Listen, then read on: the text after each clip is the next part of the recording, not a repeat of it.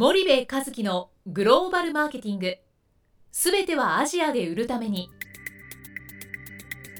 ポッドキャスト森部和樹のグローバルマーケティング。すべてはアジアで売るためには過去10年間で1000社以上の海外展開の支援を行った森部和樹がグローバルマーケティングを分かりやすく解説します。グローバルマーケティングとは世界のニーズに応えて利益を上げること。アジアで売るためにはものづくりプラスグローバルマーケティングを武器とした戦略を持たなければなりません。日本には素晴らしい企業が多く存在します。その企業とともにアジア市場を目指したい。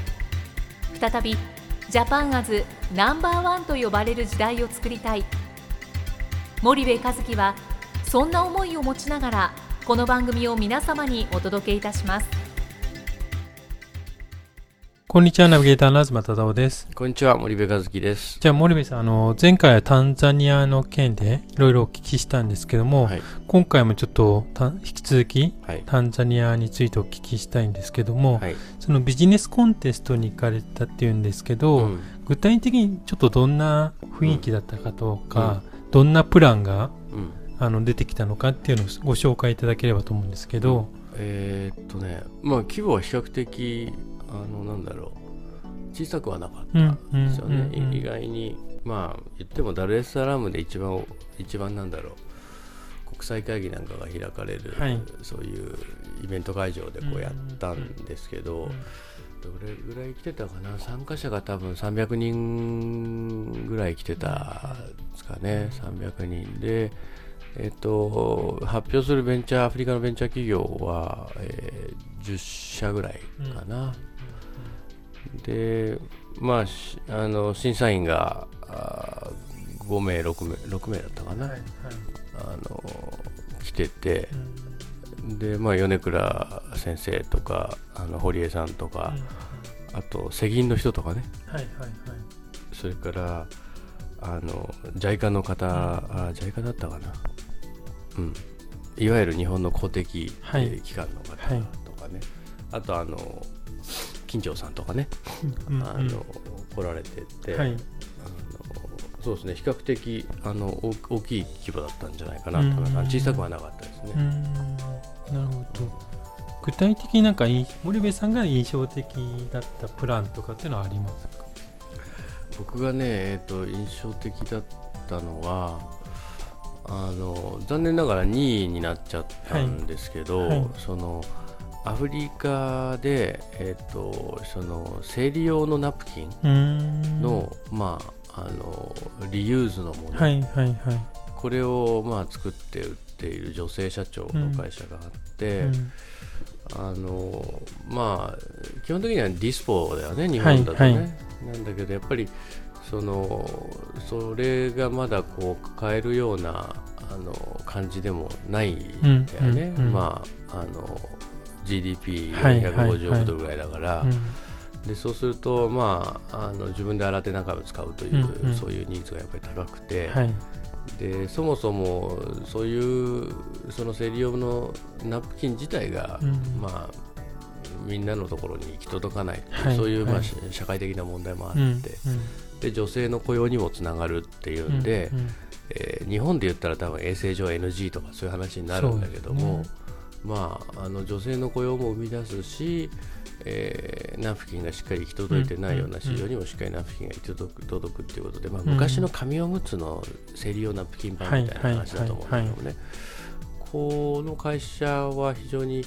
なんだろう面白いなという、その日本の感覚で言うとこんなものはあの売売れないし売っちゃダメっていう話になるかもしれないけど、うんうんうん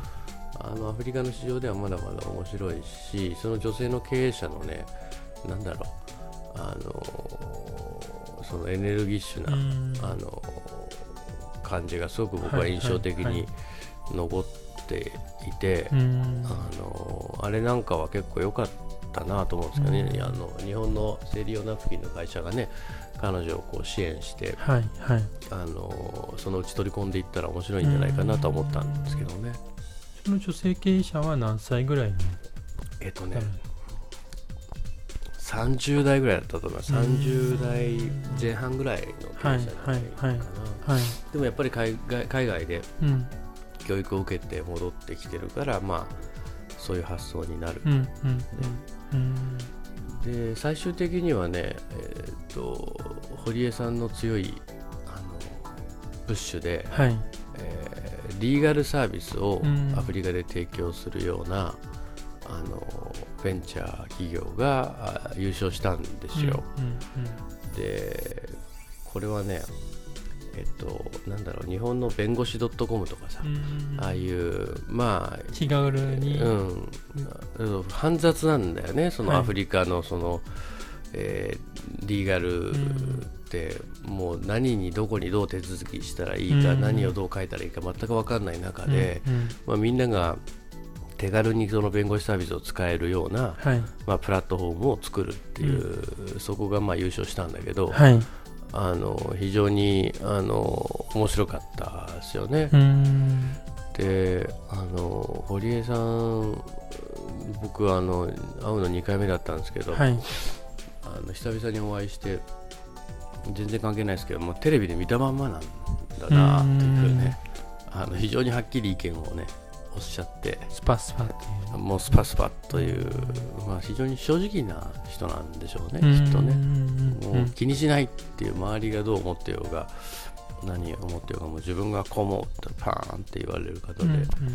あのそれが面白かったですね。うんなるほどなるほど、うん、だからベンチャー企業より審査員の面白かった感じでしたけどね。わかりました、他に何か印象的だった？他に印象的だったのはね、まあ、あのたくさんあるんで、もう2回ぐらいあのアフリカで撮ってほしいなって思うんですけどね、はい、あとね、なんだろう、ザンジバルっていうとこ行ったんですよね、はいはい、あのちょっと離れた島なんですけど、うんうん、まあ、あのなんて言うんだろう、リゾート地になっていて、はい、あのそこはすごく、なんだろう、リゾートとして、有名なんですけど世界遺産なんかもあってあの非常におき綺麗な観光地だったと思うのでタンザニアもし行かれる機会があればぜひザンジバルにはあの行った行ったらいいんじゃないかなと思いますけどね。結構そこは遠いいやえっ、ー、とねフェリーで1時間半ぐらいで、はいはいはい、あの非常にいいところでしたよ、うんうんうん。うん、あとやっぱりタンザニアは海沿いなんでね、うん、あの内内地に比べるとやっぱななんていうんだろう少し開放感がありますよね。ギスギスとしてないか、うん、ななんていうんだろうな。我々外国人がほっとできる場所が、やっぱりあの沿岸部ってあるじゃないですか、ホテルの。はいはいはいそのカフェとか、はいはい、僕も自分のフェイスブックで何枚か写真上げてみたんですけど、うん、非常にあの景色のいいね、あのホテルで朝食をとったりとかできたし、はいはい、うん、そういう意味では面白かったですかね、うん、ああと印象的に残ったことこれ言わないとだめだね、あのねまあ昔から中国中国ってすごい言われてるじゃない、アフリカって、で僕あのタンザニアの空港からダルエスサラームの市内に入って一番最初に気づいたのが、はい建物がね昔の地方のなんか中国の地方の建物の形にそっくりなんですよ、ビルが、はいはいはいはい、なんか中国チックな、うん、でなんだここ中国の地方都市かと思ったら、はい。はい、その建設中の工事現場とかの下に、うん、えー、中国の建設会社の名前がガーン貼ってあるんですよ。で昔はそのアフリカ人じゃ石膏ができないから、中国人大量に連れてきて建ててみたいな、で今はさすがにそんな状態ではなくてアフリカ人使って建ててるんだけどももうねめちゃめちゃ中国っぽいのよ。だからもうビルまでもが家電のようにコモディティ化して、はい、もう同じ設計図でガガガガガってつけていく。だから日本の建築会社に言わせるとこんな設計基準じゃあの危なくてダメだとかっていう話になるんだけど、うん、市場はそんな安全なものにお金は払えないし、うん、そんなものは求めていないからオーバースペックってまさにビルでもそういうことは起きてるんだなっていうのは実感をしたのと、はいはい、あと街歩いてると「ニーハオ」って言われるよね「いやニーハオじゃねえよ」って「こんにちはだ」みたいな。中国人に間違われるってことですね、うん、っていうのがすごくあって、はいはい、うわ中国すごいなっていうのはあの感じましたね。なるほど。景色がね中国っぽくなっちゃってるビルビルわかるでしょ？なんかなんとなく街並みがじゃあもう、中国っぽくなっちゃうんですよ。あれが嫌で嫌でしたね。食べ物とかどう食べ物はね大してうまくないよね。だから あのカレー。何を食べてるんですか？いやいや炭水化物が増えちゃうんですよ。例えば5品おかずが出てきたら、はい、1品うわこれ当たりっていうのはあるじゃない、はいはいはい、でそれとご飯をでどれだけお腹を満たせるかみたいな、はいはいはい、それとパンでどれだけお腹を満たせるかみたいな話なんで、うん、うん、別に対して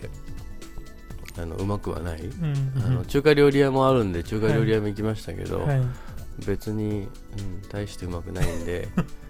あのなんだろうなうんカキピーを持ってってたんだけど、はい、お腹空いてホテルで食べたカキカキピーがこんなにうまいのかカキピーってと思ったぐらいに 美味しかったっていう、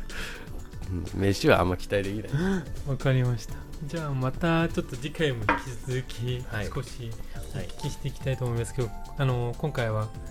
お時間が来ましたのでこれで終了としたいと思います。はい、さんありがとうございました。はいありがとうございました。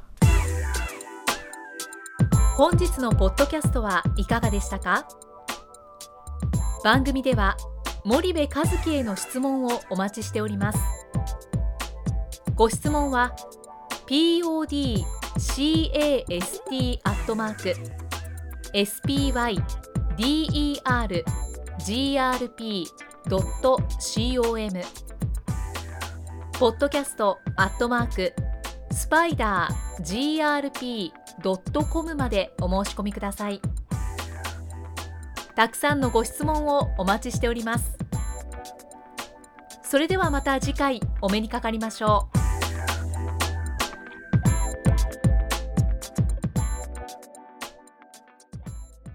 森部和樹のグローバルマーケティング。この番組はスパイダーグループの提供によりお送りしました。